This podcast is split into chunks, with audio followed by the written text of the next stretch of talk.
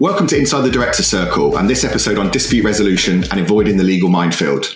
I'm Jason Langford Brown, your host, founder of the Director Circle, and practicing business advisor and coaching psychologist. In the last episode, we started this topic by focusing on how to resolve a dispute or even a conflict, but what happens if it escalates into what we would technically call a formal dispute and it gets legal? This episode is all about how we navigate that minefield. And to help us with this, as always, we're delighted to work, on one of our knowledge partners from the Director Circle. Today, that's Alex Bishop, Managing Partner and National Head of Dispute Resolution at Shoosmiths, one of the UK's leading and award winning, and in my experience, most progressive law firms. And to add a practical element, one of our business leaders, all the way from Atlanta, Georgia, Angie Fife, CEO of PDSI, a market leading property development services firm operating across the US, South America, the Caribbean, and beyond. And just very quickly, before we get into the discussion, remember this is just a snapshot of what happens within our business leader community. So if you want to get more involved or get some deeper insights, visit directors-circle.com and click join the community button. So, Alex, we'd have to start with you on this one, as this is all about legals. Um, I'm, I'm, kind of just thinking probably the place to start is what do you even do if you, if you get a legal a legal letter or some kind of legal approach around a dispute? Uh, don't ignore it. Um, I, I, say that flippantly, but um, yeah, again, too many times have clients come to us and thought that you know they didn't need to respond to a legal letter, um, or it would just go away uh, ostrich like um, because, yeah. of course, they don't want to do it. So, no, you, you have to take it seriously. Um, certainly, have a read through the letter, understand what the ask is, understand what any deadlines might be in that letter. Uh, there can be, depending on the nature of disputes, legitimately an incredibly short time scale to respond. Okay. Sometimes there can be an unreasonably short time scale to respond, but you know we, we won't know that until we kind of understand the nature of the dispute. Um, and then I would say get legal advice. You know, get yeah. that legal advice as soon as you possibly can and understand where where you are. Any yeah. decent lawyer shouldn't go running off and you know spending huge amounts of time and money. Um, you know, uh, they should give you very clear steer on what the cost might be, what what what they might what you might need to consider.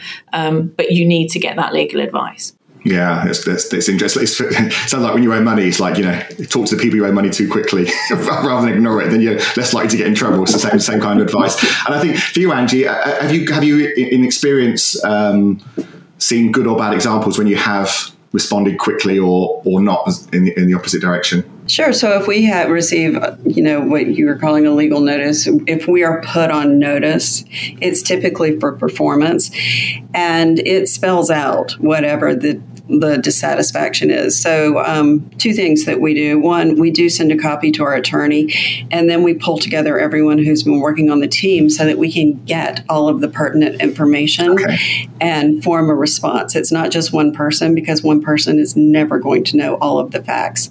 Um, work on that and then send it to our attorneys to review before we do anything else because nine times out of ten the response is going to be this is good but you need to take x y or z out or you need to reword this and you need to think about what you're saying here um, but you know at the end of the day it's getting all the facts taking your time and really writing out um, writing out exactly our perspective of what is going on. And sometimes there are extenuating circumstances that have come into play, and people tend to forget those easily. So, you know, that also can be part of our response. Yeah, I think what you've just described, Angie, sounds really rigorous to me, and I'm, I'm, interested if that resonates with Alex from a legal perspective. But I really like the part of that where you bring the team together right at the very beginning, immediately. Alex, from, from as a lawyer, how does how does that sound to you? So again, there's jurisdictional aspects to, to, to, this, and different jurisdictions will have different considerations.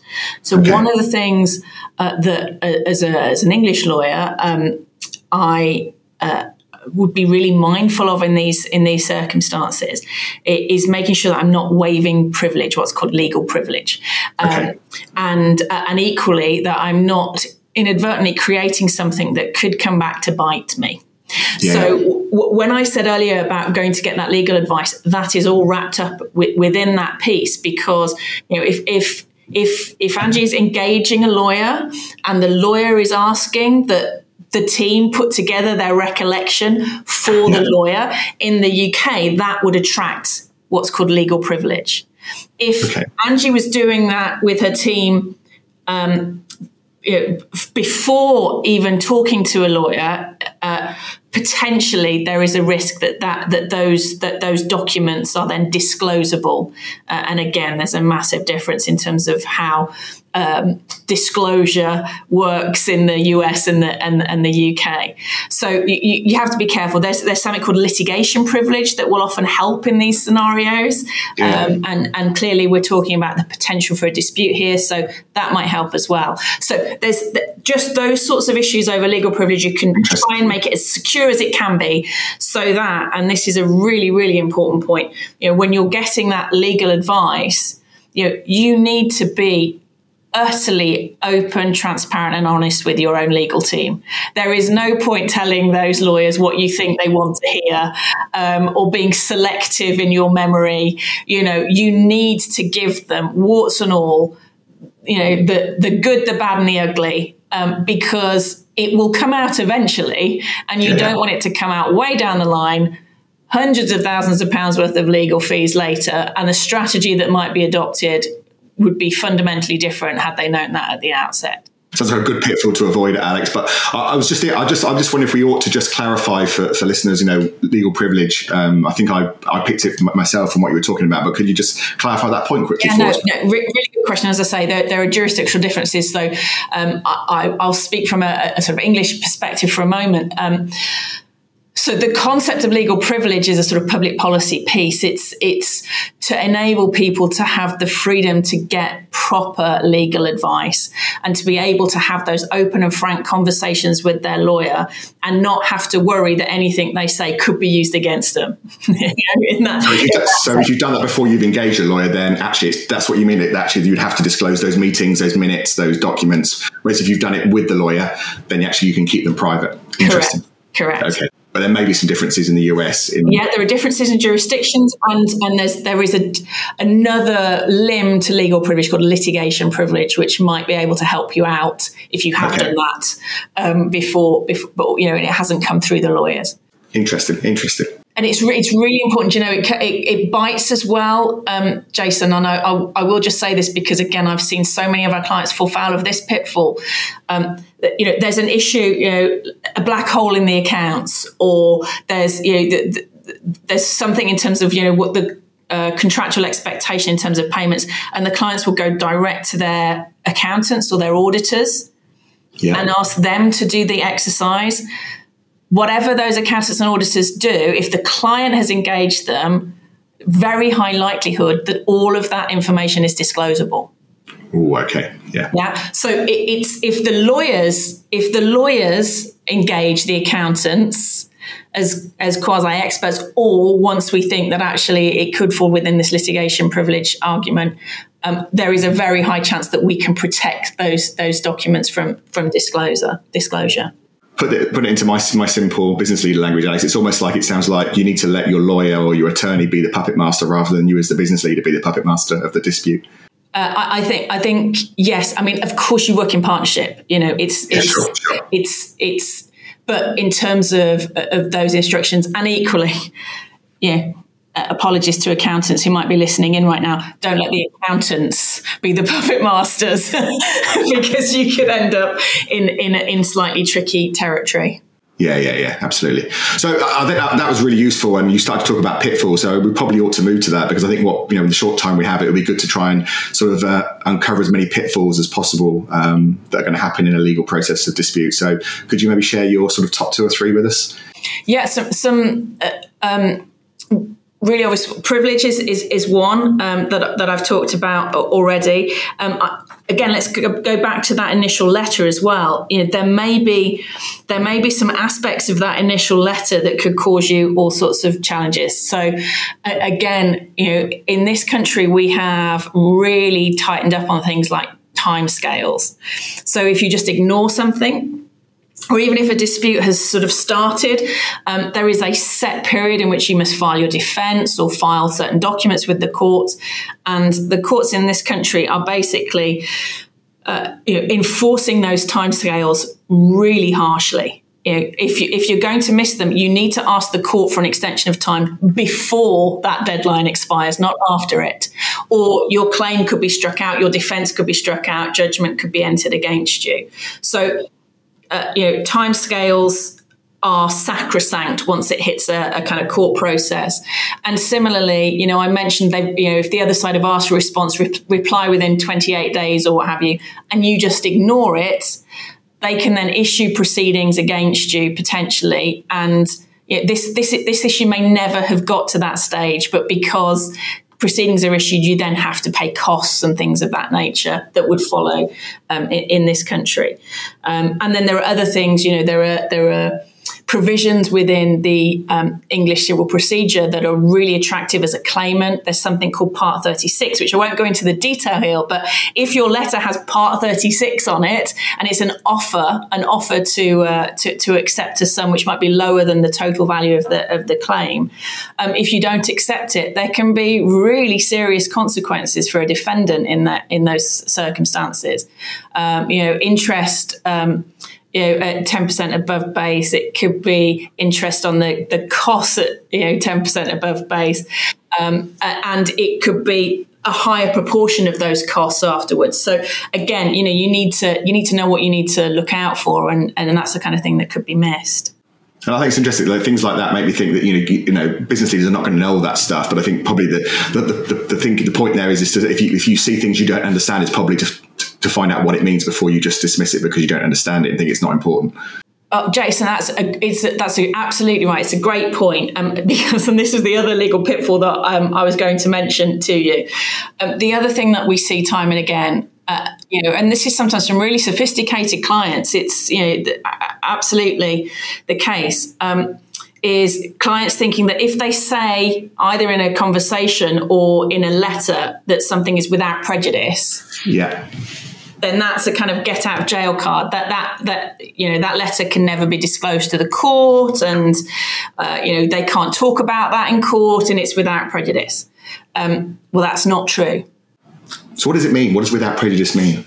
So, without prejudice is in circumstances where someone makes a genuine, genuine offer to settle a dispute uh, or a concession in some way um, then in those circumstances, that that offer, that concession can then not be brought in front of a judge uh, as kind of evidence that they're you know liable in some yeah, yeah. And again, it's that public policy piece of trying to encourage parties to settle their disputes without um, having to resort to the courts and use their time and resources.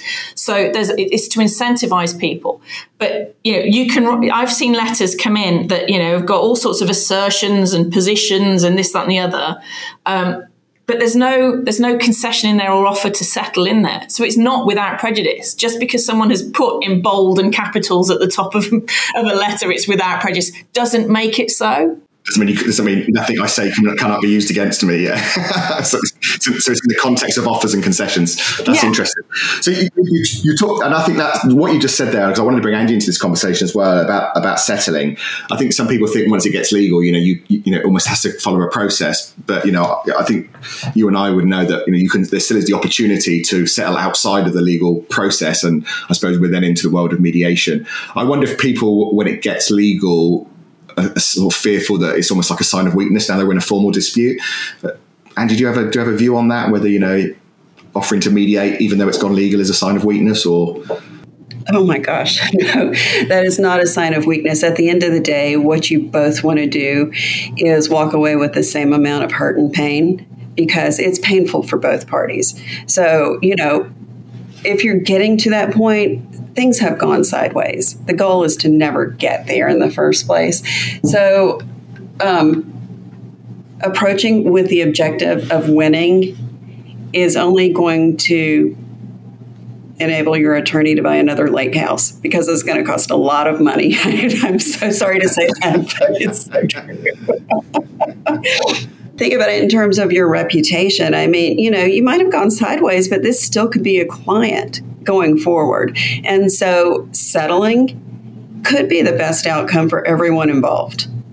And I think if you take that long term perspective, then then people understand this is why we're doing it, or it just it's it's so much easier. Now, if it's completely you know unfounded, that's a whole different ballgame. But hopefully, if it's, it's an unfounded claim, you don't get to that place. And I think you're. You know, in the last podcast, and you were talking about, you know, showing some empathy and understanding all the component parts from both sides. There aren't many disputes that there aren't issues on both sides, are they? It's you know, it's always I would right. say there's three stories. There's one person story, the second person story, and the truth somewhere in the middle. Um, so, so, I think you're right. So, Angie, I don't know. Have you actually used formal mediation, or is it something you you do consciously as an organisation, or is it something that's a bit organic? How does it work? How does mediation work for you? Well, fortunately, we've we've not had to get to that point legally. Um, we, as a practice, have had to put some some of our vendors on notice before, and it's a notice of lack of performance. But the goal is always to um, initiate some kind of performance improvement plan. So, you know, we're not doing it out of spite or anything else. There's got to be a goal to motivate for all of us to get to a finish line because ultimately changing a team midway through is going to cost all of us time and money. And we really want to avoid that. Yeah. I love that language of performance improvement because it's almost like, you know, I'm not I'm not just slapping you with something here. I'm actually saying that we need to go into a process to get this right. So you almost facilitating a mediation in some way there with the language almost. Right. You know, I, I don't know many people who who want to put someone on notice, sue somebody just because they have nothing better to do with their time. you know, there's there's always something in the background. So, you know, it seems to me that both parties, if you have reasonable parties, are willing to get to that place where you you are mediating and coming to a solution together, and um, then can work together again down the road. Yeah, yeah, yeah, absolutely. Yeah, which would be the perfect outcome. Absolutely. So, yeah. provocatively, Alex, you know, as a lawyer, do you uh, dissuade people from mediation? No, uh, no. Th- in fact, quite the contrary. I mean, look, uh, Angie's absolutely right. There are uh, some instances where the court process it, yeah, is the only way. You know, issues of fraud, or if you have to freeze someone's assets quickly, or you need to set a precedent. You know, that, yeah. Uh, of course, but and I genuinely mean this. It, absent those cases, I see it almost as a failure if I have to go down the court route. Certainly, if I end up in a trial environment, our yeah. job is to try and keep our clients away from that process and, and sort it out. So, you know, again, you know, the Americans are ahead of us, but you know, we're catching up rapidly here in the UK in terms of our approach to mediation. We're we're, we're getting very close now here in in, in uh, certainly in England to the courts even. Um, insisting that the parties mediate. Um, okay. And in the there's a consultation just now actually about the smaller value claims that you know the courts are going to diarise a court-appointed mediator for those claims. So, you know, I think you know, we need to get far more familiar with the concept of mediation. I do still hear some clients who do think it's a sign of weakness. I'm completely with Angie on this. I think it uh, mediation provides a great opportunity for you to continue your relationship and you're far more creative in a mediation environment in looking at solutions than you can through a kind of court process that's more of a sort of zero sum game. Um, so no, I'm f- I'm fully supportive of, of mediation, um, and and actually, you know, it's also important to remember that's not the only form of dispute resolution. You know, alongside the court process, there are all manner of ways that disputes can be resolved. You know, arbitration is a sort of codified form that very familiar with a lot of parties, particularly relevant with cross-border and international disputes. Um, it, well trodden path now. You know, you can have adjudication in there. Some really creative dispute escalation provisions that I have seen uh, have included things like executive mini trials, where the CEO of one, with the one company, the CEO of another company, and maybe one or two others will effectively hear the dispute. You know, there are there are, the parties can agree anything they like in terms of uh, yeah, yeah, yeah. potential ways of resolving their their disputes. Um, and and I, you know, I would say to most most of my clients, you know, there is always something unexpected in the litigation process okay. almost always something unexpected. You know, you've got you've got the risk in terms of you know, is the judge had a bad day? Are they going to take umbrage with one of our witnesses? That whatever you know, you just that could always happen. You know, your witness could say something in the witness stand that no one was expecting that you can't control. The other side, likewise, you know, almost always there is some drama when you when you're in the court court process. So, do you want to take that risk? The mediation yeah. process, you're in complete control.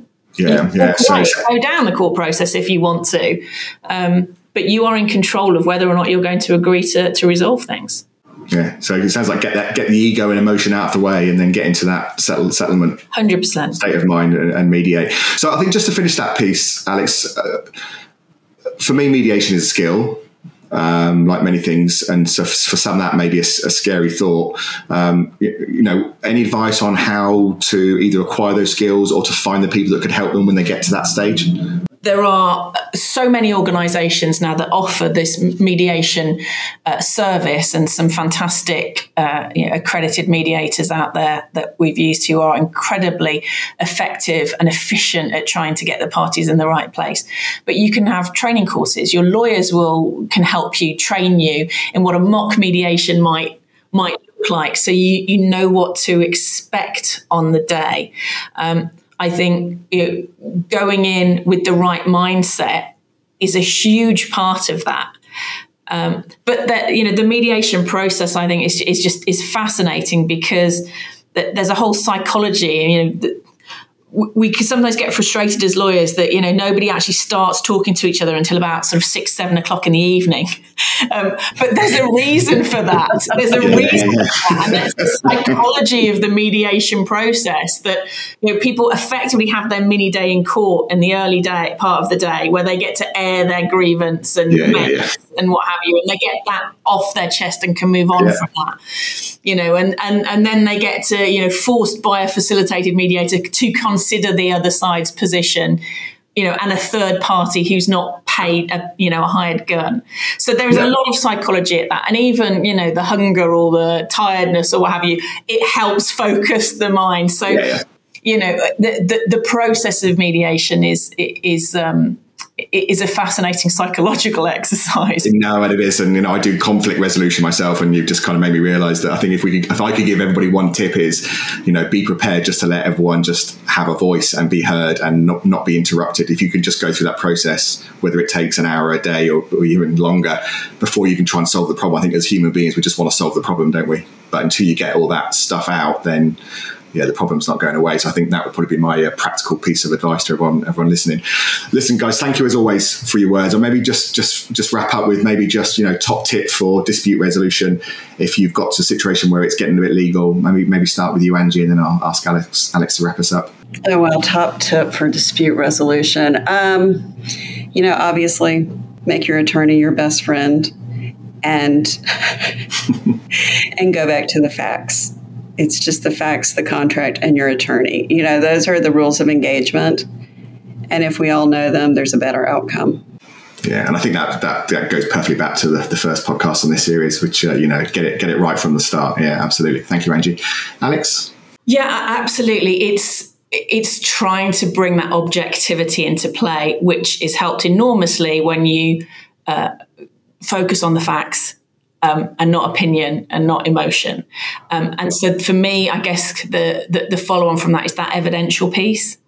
It, it is you know think about that through throughout.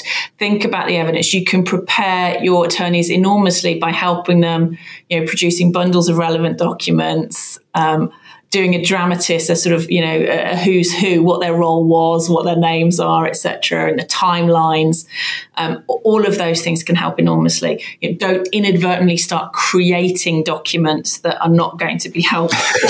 um, equally, yeah don't start deleting documents because again the courts will just draw an adverse inference if that starts to happen or is seen to happen. So document hold as soon as you've got a sniff of a dispute. Um, so that think about the evidence uh, and and that helps you get to the facts Great. Thanks, Alex. Thank you both again. Um, in the next episode, we're going to a slight change of subject. We're going to be talking about all things change. I'm going to be joined by Chris Mason.